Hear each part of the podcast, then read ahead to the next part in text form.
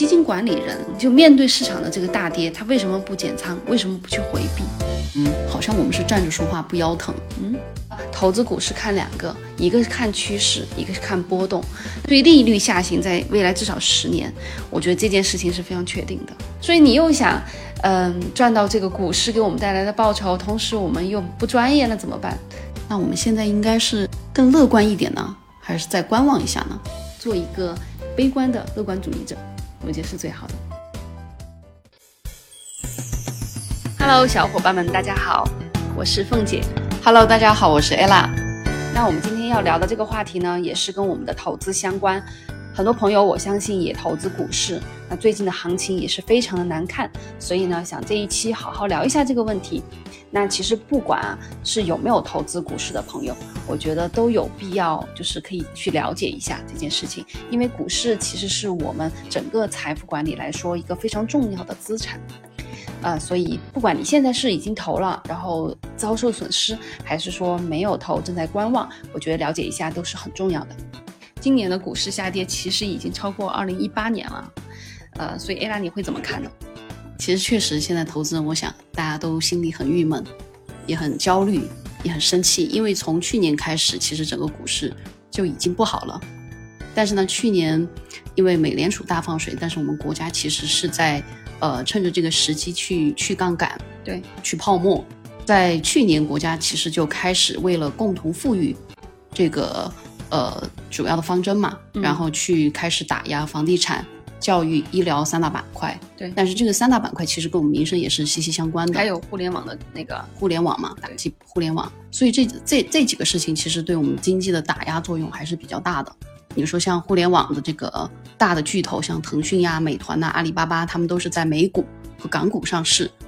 那么海外的这个投资人、北向资金啊，这些外资，他其实最看重的嘛。就是国，就是中国的这个政策，对政策风险很大，对政策风险很大，所以我当时也说，其实，嗯，我们不能有本土的这个偏差，因为你在国内就觉得，呃，我应该去投资国内的这个证券市场，但是海外的投资人他其实对国内有个更客观的看法，就是这个政策风险一旦有，外资就会马上跑，所以这个对我们的港港股啊造成了巨大的打压，所以港股一直是跌跌不休，就是因为政策风险太大了，然后港股这样一跌。然后 A 股呢，也撑不住。对，所以去年开始，其实有投资医疗啊、互联网这些板块的朋友，其实都是没有赚到钱的。对，基本上去年就开始下跌了。对，那今年的话，只是一个比较更快速的一个下跌。原因是因为，呃，美联储在今年开始加息。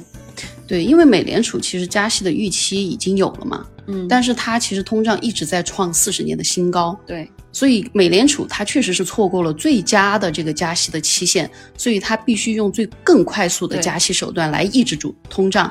因为美联储最大的目标一个是控制通胀，一个是失业率。但在历史上来说，通胀其实对经济的打压作用是最强的嘛。对。那么必须现在美联储的聚焦不是放在失业率上了，而就是通胀。所以所以现在你可以看到美联储所有包括鲍威尔他也不再演戏了。那我就说我必须快速加息。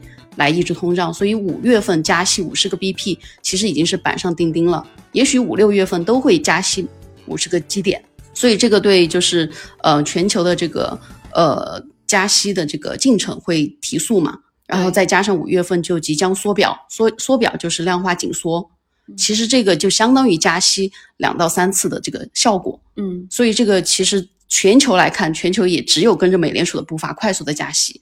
但是当时，因为中国其实是我们是觉得中国有很大的这个降息的空间，就是我们其实跟美国在不断的金融脱钩嘛，对，所以美联储降息，但是我们其实是有余地去降息的，嗯，但是现在来看整个经济啊，就是说如果全球都在加息的这个情况下，我们其实。降息是很困难的，因为我们一旦降息，你说现在我们国内的国债啊，三年期的国债已经在零八年以后首次跟美联储的这个国债利率出现了负值，嗯，所以这个资金，你想，如果说一个国家的这个无风险的收益率高，它是不是资金就越会往这个国家走？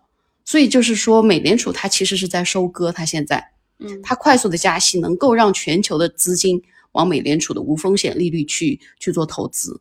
那么我们国内的资金呢？其实如果说，嗯，还降息，嗯还不断的降息的话，对我们的人民币资产的吸引力就会下降，就会造成我们人民币不断贬值。嗯，所以你可以看到，近两天我们的人民币贬值的幅度已经又很大了。嗯，我觉得呃，等一下，就我觉得听到这里，其实很多朋友就是会很疑惑，就是嗯我们在看待 A 股啊，什么我们会老是去提这个。呃，海外的资产，就是说美联储的这个利利率啊什么的，那么看重。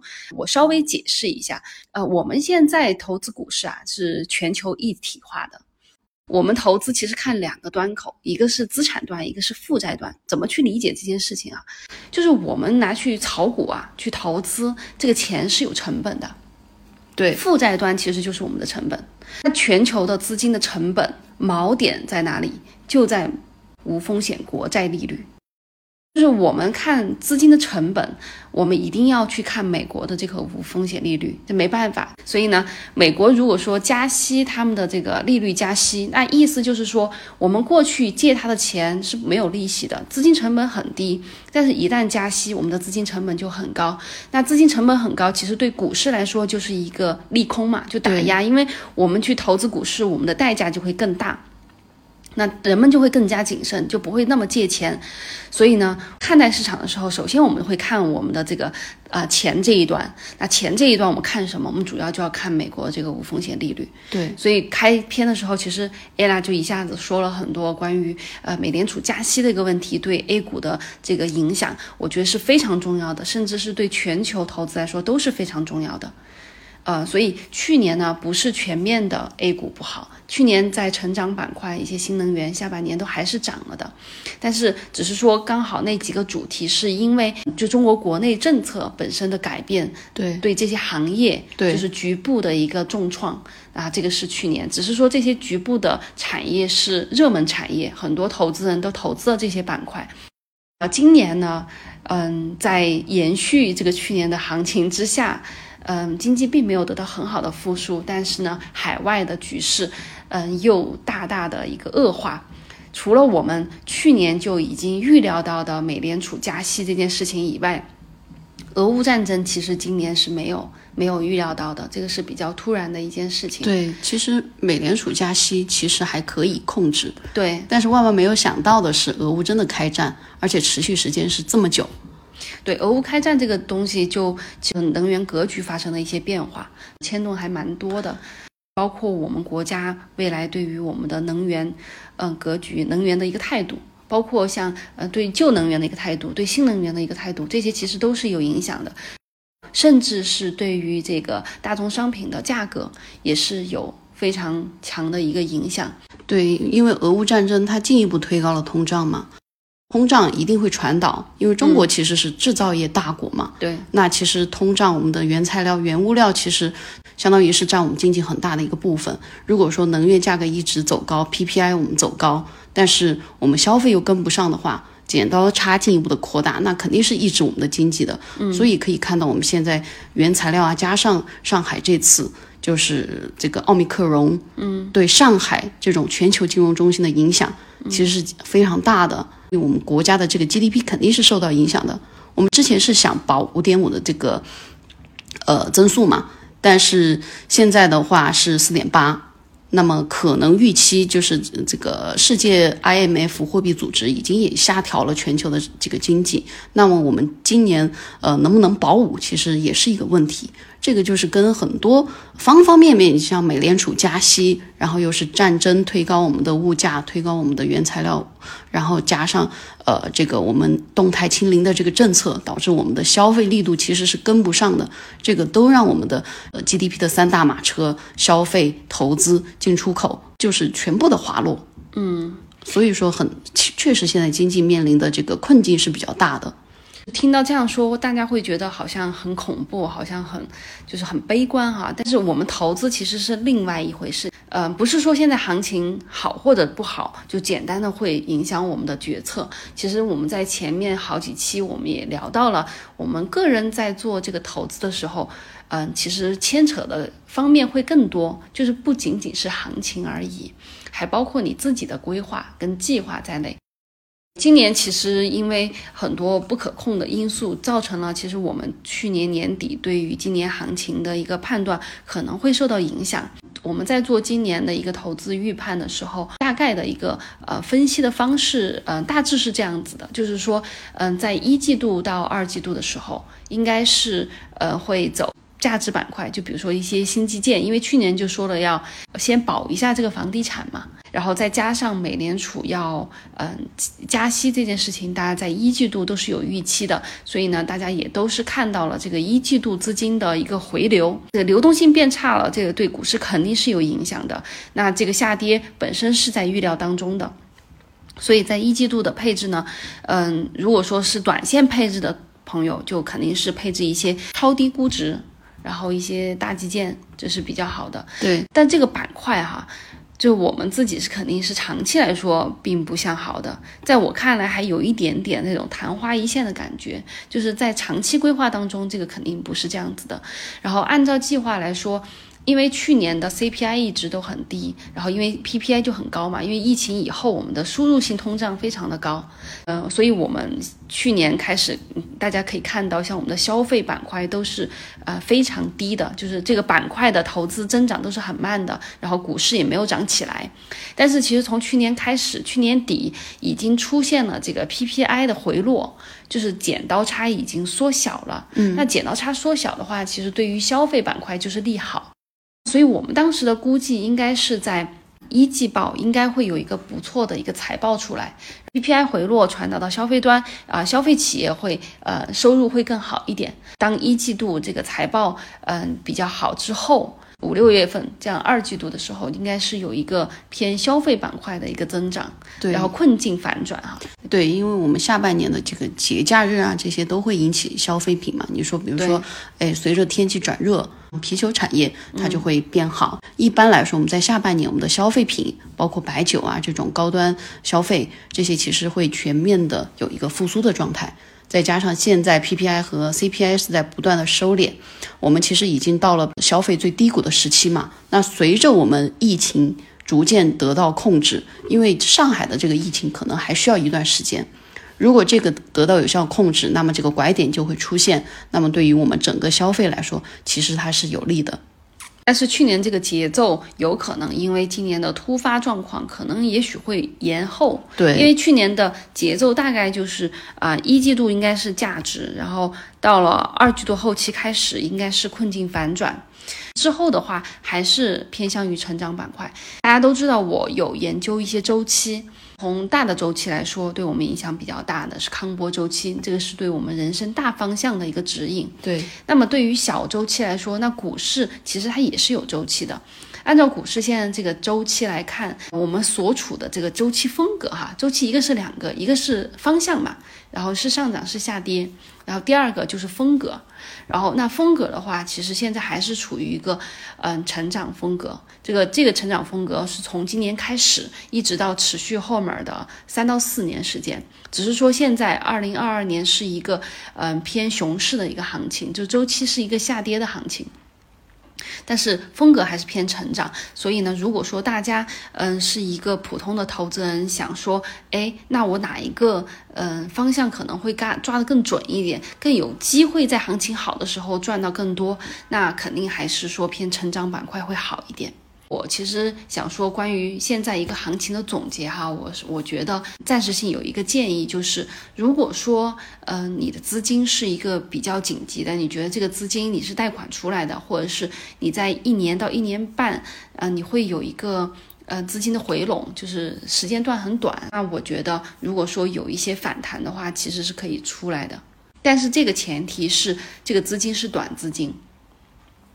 那如果说你自己是一个长期规划的投资人，那我觉得其实这个呃下跌的这个一年的熊市其实也不足为惧，因为我们如果说一旦把事业放得很长，个把个年其实就不是什么事儿了。嗯嗯，对，因为短期来看可能。呃，二零二二年不会太好，这个也是我们大周期和现在一个经济状况共同决定的。嗯，但如果你是一个长期投资者，你比如说像呃二二年到二三年，美联储从加息循环来说，到二四年，那么它可能又开始降息的循环。嗯，那么对整体的这个全球经济来说，它又会带动全球资产价格的一个上涨。对，这个是从全球来看的。那么中国其实如果说能够抵抗住现在的一个外部加息的环境，然后能够提振我们国内的消费，呃，那么嗯，时间拉长一点看，现在都不是说需要你很悲观的一个时刻了。那有投资人其实之前问过我一个问题，我觉得也是非常好，想分享跟大家，就是他说啊，那个基金管理人哈，嗯，就是明明知道有股市的下跌。为什么不减仓？就面对市场的这个大跌，他为什么不减仓？为什么不去回避？我觉得应该是很多人的一个困惑吧。对，其实带着这个问题，我们也跟基金经理人沟通过，那他们的这个想法我也是比较认同。他们会认为，嗯，当你就是少了这个百分之十、百分之十五的账面亏损，嗯，你规避了这个百分之十五的亏损，但是未来的翻倍大概率是要错失的。他所以他们并不建议在这个短位的时候啊卖掉股票。可是为什么就是明明知道市场会下跌，为什么不尽早的抽离出来，把资金撤离出来？那等到一个啊比较低点的位置再进去，这样不是赚的更多吗？对，其实很多有私募基金，他们有空仓，就我相信大家都有听到过一些资讯嘛，什么淡兵啊什么的，现在不是都一层仓位嘛，就很多都可能是空仓，那觉得哎，是不是这样很灵活？我就是少了这个百分之呃二十的一个亏损，嗯，然后今后我再进场不是赚更多嘛？嗯，那这个其实就是一个呃理论跟实践的一个。一个关系了，其实从理论上，我们回头都可以看到哪一个地方是低点，哪个地方是高位。但是我们在实际操作当中的话，是大概率是肯肯定会错失的。就是我觉得，但凡是做过投资的人，就知道这个东西在实操当中是不可行的。嗯，我们高位的时候，就是我们在下跌的时候卖掉，你真的是想要在这个低位买进去的，这个代价是非常高的，因为我们在低位是没有办法做决策的。就是，所以你卖掉再加仓，这个概率是很小的。就是，嗯，我之前有一个客户，二零一八年的时候是一个比较资深的一个投资人，他其实在那个时候就预判到了，嗯，这个外部环境的恶化，因为我们从来都没有经历过这个贸易战，那个时候美国对中国，嗯，高尖晶技术的一个卡脖子是非常厉害的。其实二零一八年说句实话，比今年我悲观很多，就是那年我是真的怕了。所以那个投资人在二零一八年初看到这个，呃小苗头的时候就撤离出来了，然后就呃空仓了一年，他确实是就规避了二零一八年大盘都跌了百分之二十四的这样的一个行情，他就非常的开心。但是等到他下一次进场，大家知道是什么时候吗？是二零二零年。他在二零二零年的时候来问我，那现在去布局什么板块更好一些？他错过了什么？二零二零年的，呃，大部分的行情都高过了二零一八年啊。大家去看一下万德全 A 就应该看得到，从二零一九年的触一月的触底反弹，大部分二零一九年的基金都是有呃大概翻倍这样的一个行情。这几年对，是完全收复了二零一八年的亏损，并且创了新高的。对啊，所以从理论上来说，大家好像都想踩到这一点，但是其实从实操来说，你绝对绝对办不到。这个是从一个投资的基本逻辑去判断的。嗯，第一是我们肯定不知道什么时候是低点，然后第二，你如果是长期投资的话，就大家特别恐慌的时候，你开始逐渐加码，其实绝对对你未来的一个报酬是绝对是有注意的。当然哈。嗯，第二个重要的点就是在于你持仓的一个方向。如果说你持仓的方向它不是很好，或者是有一些投资个股的朋友，那这个个股的风险是更大的，因为经营一家企业是非常难的。所以就是如果说你持有的公司不是很好，或者是你持有的方向不是很对，那也会造成这个问题。所以这个就存在一个问题，就是那你现在持有的这个板块 O 不 OK？对对对对对，嗯。我相信这个是大家会比较，嗯，担心的一个问题。对，因为你选公司，就像我们说的，你一定还是要去选基本面比较好的公司。短期基本面的这个衰退，其实对你的投资长线来讲是没有影没有影响的，嗯，对吧？但是如果说它的这个它的未来的这个呃展望，它未来的业务已经开始萎缩，它长期是已经是一个衰退的一个迹象了，那么你这个时候一定是快刀斩乱麻，就要不能去一直持有这种已经没有前途的公司。所以说，我觉得其实公司的基本面其实是最最重要重要的。对，如果说你都持有了一些 ROE 很高的龙头企业，那我想你根本就不需要担心。对，那这种下跌，你知道股市的下跌，一部分是看这个基本面，另一半部分是人心，对吧？？对，其实我们可以在股市上面看到非常多人性的问题，所以就是人性的堆砌形成的这个股市的波动。那大家越恐慌，可能下跌越厉害，这跟客观现状其实没有关系。也许今年这这些行这些企业增长都非常好，但是股市还是会跌。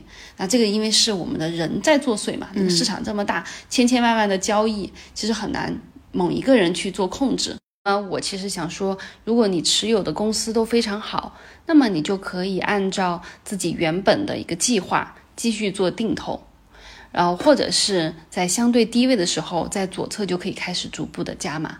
我觉得对于你长期的一个投资计划来说是绝对有注意的，因为长期来看股市就是上涨的嘛。面对现在这样一个行情啊，那很多投资人也问我，那我们现在应该是更乐观一点呢，还是再观望一下呢？那其实这个问题啊，凤姐刚才也说了，呃，其实短期来看，如果你的资金是短线资金，大概就是一年到一年半的这个样子，哦，那么我是建议你现在在短期有反弹的情况下，其实是可以出掉。且从这个短期的基金周期来看，那这个会影响我们的这个股市嘛？对。而一个基金周期的一个循环大概是三点四年，对。呃，所以呢，从这个周期来看，周期来看。还还会持续一段时间。对嗯，所以我就觉得短期资金是可以出的。对，嗯。但是为什么我们说长期来讲啊？如果你是长期想投在股市去去得到一个经济长期的这个增长，我是建议你就持股不动。那为什么这样子呢？其实我们从数据也可以看到啊，其实 A 股啊，你说它呃好像一直都没有怎么涨，但是其实不是的。如果说在嗯 A 股这二十年内，你如果说持股不动，你在 A 股持股不动，你其实能够赚到百分之十的年化报酬。但是如果你错过了涨幅最大的五天，其实你就只能获得百分之八的收益。那错过涨幅最大的四十天呢？你其实就变成了负的三点八。所以这个告诉我们一个什么样的道理啊？就是持股不动的人，其实是在等待那个四千多个交易日里那几根大阳线它自己出现。嗯，而如果你是去主动的择时，那你其实是在主动的寻找那几根大阳线可能出现的时机。虽然呢，你如果选对了，你如果踩对了方，踩对了这个时间，回报的确会很大，但是呢，从成功概率上来说，其实是很低的。那么一旦错过了那些关键的阳线呢，结果可能就是从正到负的报酬。对，包括我们看二零二零年的这个疫情，其实我们全部都没有意料到嘛。三月二十三日那天，其实是一个非常对全球来说的是一个黑色的交易日。但是其实那个时候，其实嗯，如果在前面就已经投资的一些朋友，他其实很多嗯已经在当天就割肉了。对，其实你万万没有想到那一天其实是你回过头来看，当然我们不是说就是马后炮，嗯，但是你回过头来看，历史上的证明就是，其实那天是你绝佳的入市机会。对。但是谁又知道呢？对，所以对于大部分投资人来说，是在左侧平滑收益其实是一个不错的一个抉择。对，呃，为什么我说在左侧而不是右侧呢？因为很多人会说，啊，那一定要在右侧做啊，右侧的话你局势就明了了。但是，一旦你起心动念在右侧做，你根本就做不进去，嗯，因为你就呃老想着，如果它在涨，你会觉得啊还会不会再低一点？我等它再低一点的时候我再买。对，但反复折腾几轮之后，它就已经进入较高的一个部位了。而且在那个时候你会发现啊，它好像真的涨上去了，然后你可能就再冲进去，你已经是一个相对高位了。对，在投资股市里面啊，有一句非常经典的话，是我在看欧文·费雪的书里面看到的。他说：“清晰就是市场清晰明了的走势，是代价最昂贵的东西之一。”其实这句话的意思就是，你卖掉再加仓的概率其实是很小的。如果说你是为了去捕捉那一个低点，你想高点出逃，低点，嗯，再补回来，其实这个代价是很高的，就是你做不了这个决策的。那我觉得很多人也会疑惑啊，那我们是不是买了股票或者买了基金，那我们就完全的不动呢？持股不动呢？遇到市场的急速下跌呀，这种大跌，我们就硬扛，扛过去再说。嗯，我觉得这个，我觉得两个层面去理解这件事情。嗯，第一的话，首先我们要检视你的资产，就是你到底你持有的资产是不是符合一个。呃，未来的一个经济增长的一个趋势，就是是不是一个对的方向？我觉得这个是首先要辨别的。嗯，那肯定是有一些很坏的公司，那早就该卖掉了。因为我们肯定是首先要确定我们投资的标的是没有问题的。那第二点的话，就是那这个行情我们是不是持股不动？因为其实好像所有人都在说我们要长线投资，对吧？对。但是我是怎么看待这个问题的呢？我觉得投资股市看两个，一个是看趋势，一个是看波动。那趋势的话，就是我刚才说的第一点，如果说是一个正确的趋势上面，那我们股市赚的是经济增长的钱，那么经济肯定是长期趋势向上的。那我们是不管怎么样，是它一定会涨回来的，这一点信心你们是一定要有的。如果你投资股市，你连这个逻辑基本的逻辑都不明白的话，那就白投资了。因为你投资股市就是赚的这个经济增长钱嘛。那第二呢，就是波动的问题。那在这个经济长期增长的趋势上面，我们会存在波动。那波动有人为的因素，就是我们人心的一个波动。那还有就是一个周期的波动。就我刚才也说到了这个基金周期啊，基金周期当中有牛市有熊市这样的一个行情波动。那在么，在这个周期当中，包括还有一些呃外部的一些环境，就像我们开始最早说的这个美联储加息这种对全球股市定价有非常重大影响的一些要素，它其实都是可以帮我们去做判断的。那一般我会怎么给别人做建议啊？一就是如果说它本身是一个嗯持续定投，比如说靠着现在嗯年轻人嘛，就靠着现在工资收入储存你的资产。然后，那么这样的人的话，我还是觉得就坚持定投就好了。第一，你现在资金量并不大；第二的话，你这个其实是你在这个波动的情况下，你其实还是在持续给自己增加资产的过程，并且你持有资产的价格是很低的。那对于这一群人来说，我觉得是，嗯，就不用再管这个前期的波动的。那第二部分就是他已经在这个，呃。股市当中，并且有一定的资产量的时候，我们会怎么做？那基本上我们会做一个资产的组合。那在资产组合的时候，我们会根据行情去调整这个资产的比例。我当然是长期看好股市的，而且我也是非常的认为，股市只有长期才是赚钱的，短期股市是并不赚钱的。那我们在这个组合的里面的话，我们只是去调整它的仓位。就比如说，在嗯，我们宠物经济的那一期播客，就去年录的一期播客里面，我们有说的那个老云的故事。其实，在那一期我们就说到，老云给自己做了一个啊，这个养老金的规划，在规划当中就给他做了一个资产的配置。那我们根据去年的行情已经预判，已经偏向高点了。那我们还是保持着不要赚最后一块钱的这样的初衷，给老云做了一个仓位的一个调整。所以那个时候我们是降低了股票的部位，嗯，然后增加了一些债券啊这些，嗯，比较偏基本啊，但是会随着这个时间慢慢的推移到现在，呃，慢慢加仓。所以其实这个逻辑并不违背我们所说的这个长期趋势。也不是说我们一定要去踩高点跟低点，因为我们并没有去踩这个高位跟低位，我们只是用一个在对于一个未来判断的这个预期当中，我们去管理我们的价格。我觉得这么去说会更好一点，嗯，因为我们并没有去猜这个什么时候是低的，那我们也会去分批的少量入场，逐步的把资金去分布到一个未来更好的、更好一点的资产当中去。但是，当然，对于资产的判断，就是投资什么样的标的，我觉得这个才是投资最难的地方。就为什么说投资很难？其实难点是在这个地方，就是你到底要去辨别什么样的资产。啊、哪些资产是符合趋势的，是对的，哪些资产就是可能不适合你去做坚持的一个持有。我觉得这个是比较难的一个地方。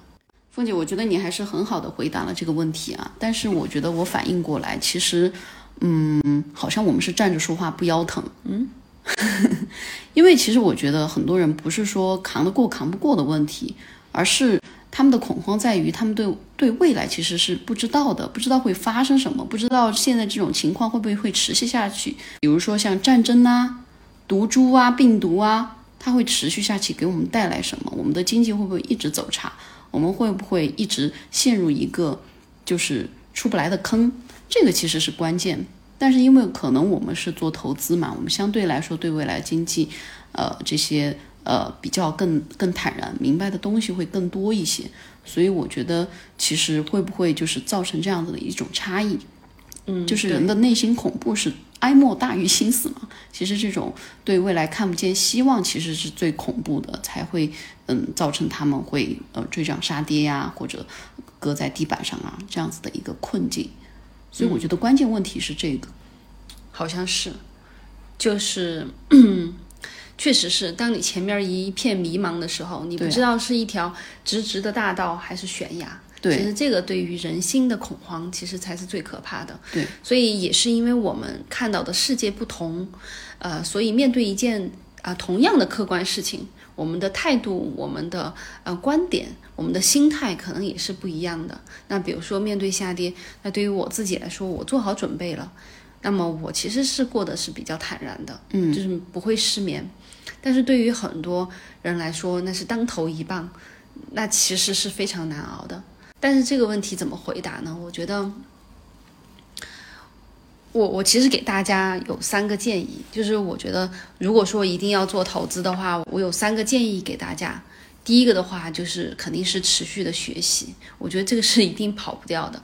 前面我两期都已经说了，特别在萧条期，特别是在你自己最绝望的时候，你是一定一定要学习的，并且去学习你自己特别感兴趣的东西。嗯，因为市场这个社会会告诉你你喜欢什么，你需要什么，所以你不用怕，就学自己最想学到的东西就可以了。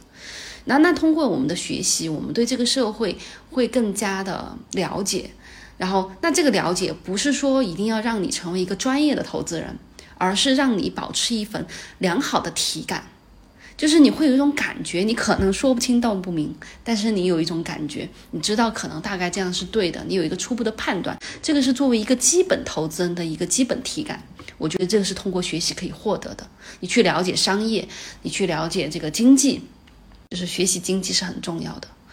因为学习好了经济，你就可以透过一种上帝视角去看待这个社会的运行发展。然后第二呢，就是通过你的学习，你去看好趋势。因为我们一定不要用后视镜去投资，这个是投资的禁忌。很多人都会感受当下，就是你去观察一下身边的人，就是大部分人都是这样的，去特别的去扩大自己当下的感受，就是当下你看到的什么是什么，你感觉就就是什么。嗯，但是我们要练习啊，练习用未来去看现在。过去了就让它过去了，不管是过去好的产业、不好的产业，不管是过去上涨还是过去下跌，我们都用这一刻到未来的目光去看待这个资产。所以一定要学会看趋势，要养成，嗯、用未来目光看待事情的一个习惯，这个是需要练习的。然后第三就是一定要做规划，嗯，因为作为一个普通投资人来说，你没有办法去深入的调研某一家公司，所以你没有办法非常好的去买一只股票，非常安心的买一只股票。那巴菲特曾经也说过嘛，他说，如果你是专业的投资人，你买六只股票就足够让你赚钱了。如果说你是一个非专业的投资人，你去买标普五百，李路就是一个非常严格遵守他那个经验的一个人，就是非常遵从巴菲特价值观的一个人。我们其实每一次看到李路的持仓也就不过六只股票而已。而且它的调仓频率也是很很低的，那说明他对这个股票是非常的了解的，对这家公司是非常了解的。所以对于一般的投资人来说，其实你没有办法做到这一点。那么你又想在股市里面赚到股市长期的一个报酬，我们从过去几十年的一个回报来看啊，全球股市的平均报酬率，你们知道是多少吗？是百分之十四到百分之十七。所以你又想，嗯，赚到这个股市给我们带来的报酬，同时我们又不专业，那怎么办？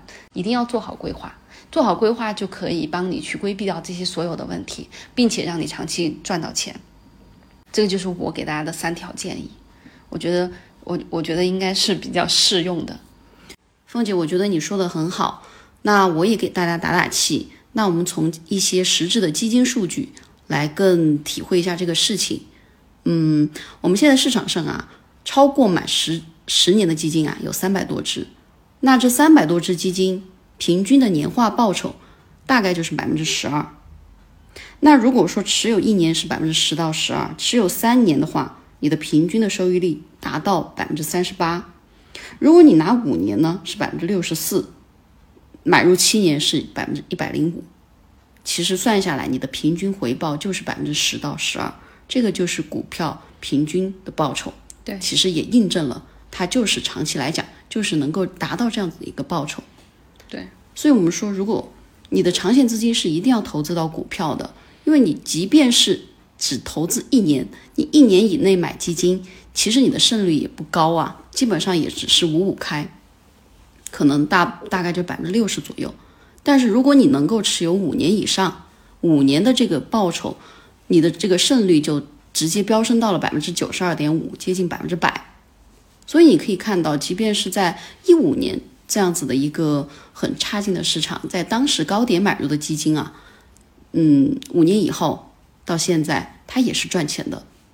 所以，我们为什么说股票真的是非常好？它真的很适合长期投资，因为你真的不用去承担各种什么经营呀、法律呀、政策的风险，就能够去参与到这种就是全球非常好的企业，跟他们共同成长。你还不用交税，所以这个是一个非常好的投资。你只要把时间拉长来看。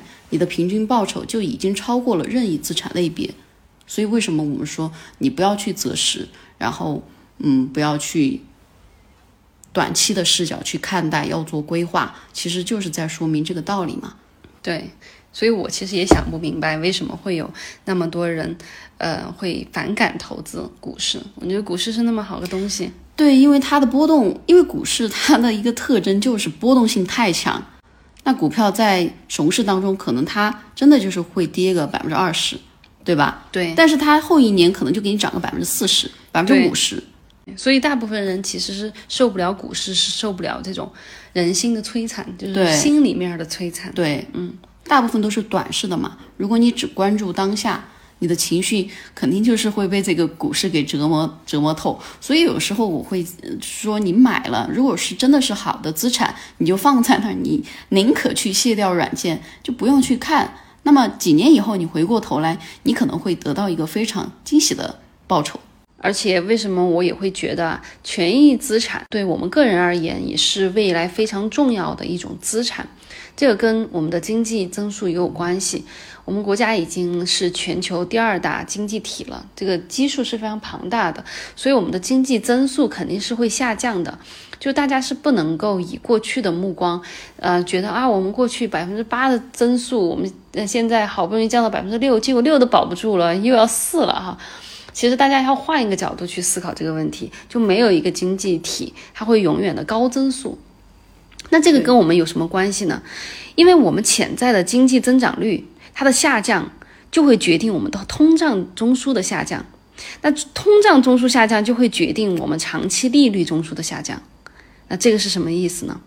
像我们固定投资收益的一些商品，像十年期国债，现在我们是二点几三个点的十年期国债，那未来其实可能就可遇不可求了。那当利率那么低，其实对于大部分的理财商品来说，其实就需要靠权益资产去跑赢我们的通胀，那这个将会是一个非常重要的手段，所以这个是我们是难以控制的，未来至少十年吧，我觉得这个增速下行的这个区间是肯定会形成的。那么我们的通胀长期来说也不可能长期通胀，现在我们看到的高通胀也都是短期的局部的通胀，所以长期通胀也是中枢下行的话，那长期的利率中枢也是下行的。对利率下行，在未来至少十年，我觉得这件事情是非常确定的。所以那这个判断啊，对我们在做投资的时候也是会有一定的帮助的。对，随着利率下行啊，其实我们很多这这种固定的投资回报，其实也会慢慢的下去嘛。你看现在很多银行的这个三年三年定期的这个大额大额存单只有百分之二点九，大概它就是在百分之三的这个回报附近了。那之前其实我们还有四点多的这个收益嘛。其实你可以看到所有的这个资产类别，这种固定收益的资产啊，其实都在下降。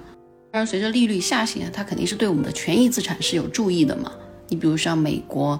呃，它常年维持的利息就是这个十年期国债的这个无风险利率就很低，大概就在百分之二左右，对吧？那其实也促使了美国长达这么呃十多年的长牛。它其实跟利率是资产的定锚，所以它是非常关键的。其实这也告诉我们一个道理啊，就是任何事物它都是有两面性的。就是你虽然看着利率很低，我们的无风险的这个固定回报变得少了，但是它却促使了我们资本市场的发展。对，所以其实这件事情也告诉我们，其实万事万物都是呃两面的，它都是呃变化的。我们想做这一期也是因为，呃，在这个下跌的过程当中，有朋友感觉特别煎熬，也或者是感觉到特别迷茫，呃，我就想说做一期跟大家聊一聊，然后做一些心理的按摩。嗯，因为我像刚才我说到的。呃，我在一八年的时候也很恐慌，就是也是感觉特别的悲观，呃，但是回过头来看，就会发现啊，其实，嗯，真的其实是不用的，因为这个万事万物这个规律啊，有些时候说起来特别的妙，就就是感觉是有一个上帝的手在操控的，那所有的事态都是变化发展的。你看那一年，嗯，中国那个局势也许按照那个发展下去真的很糟糕，但是呢，啊，情况后来就变了，啊，所以这个变化的规律就形成了这种波动。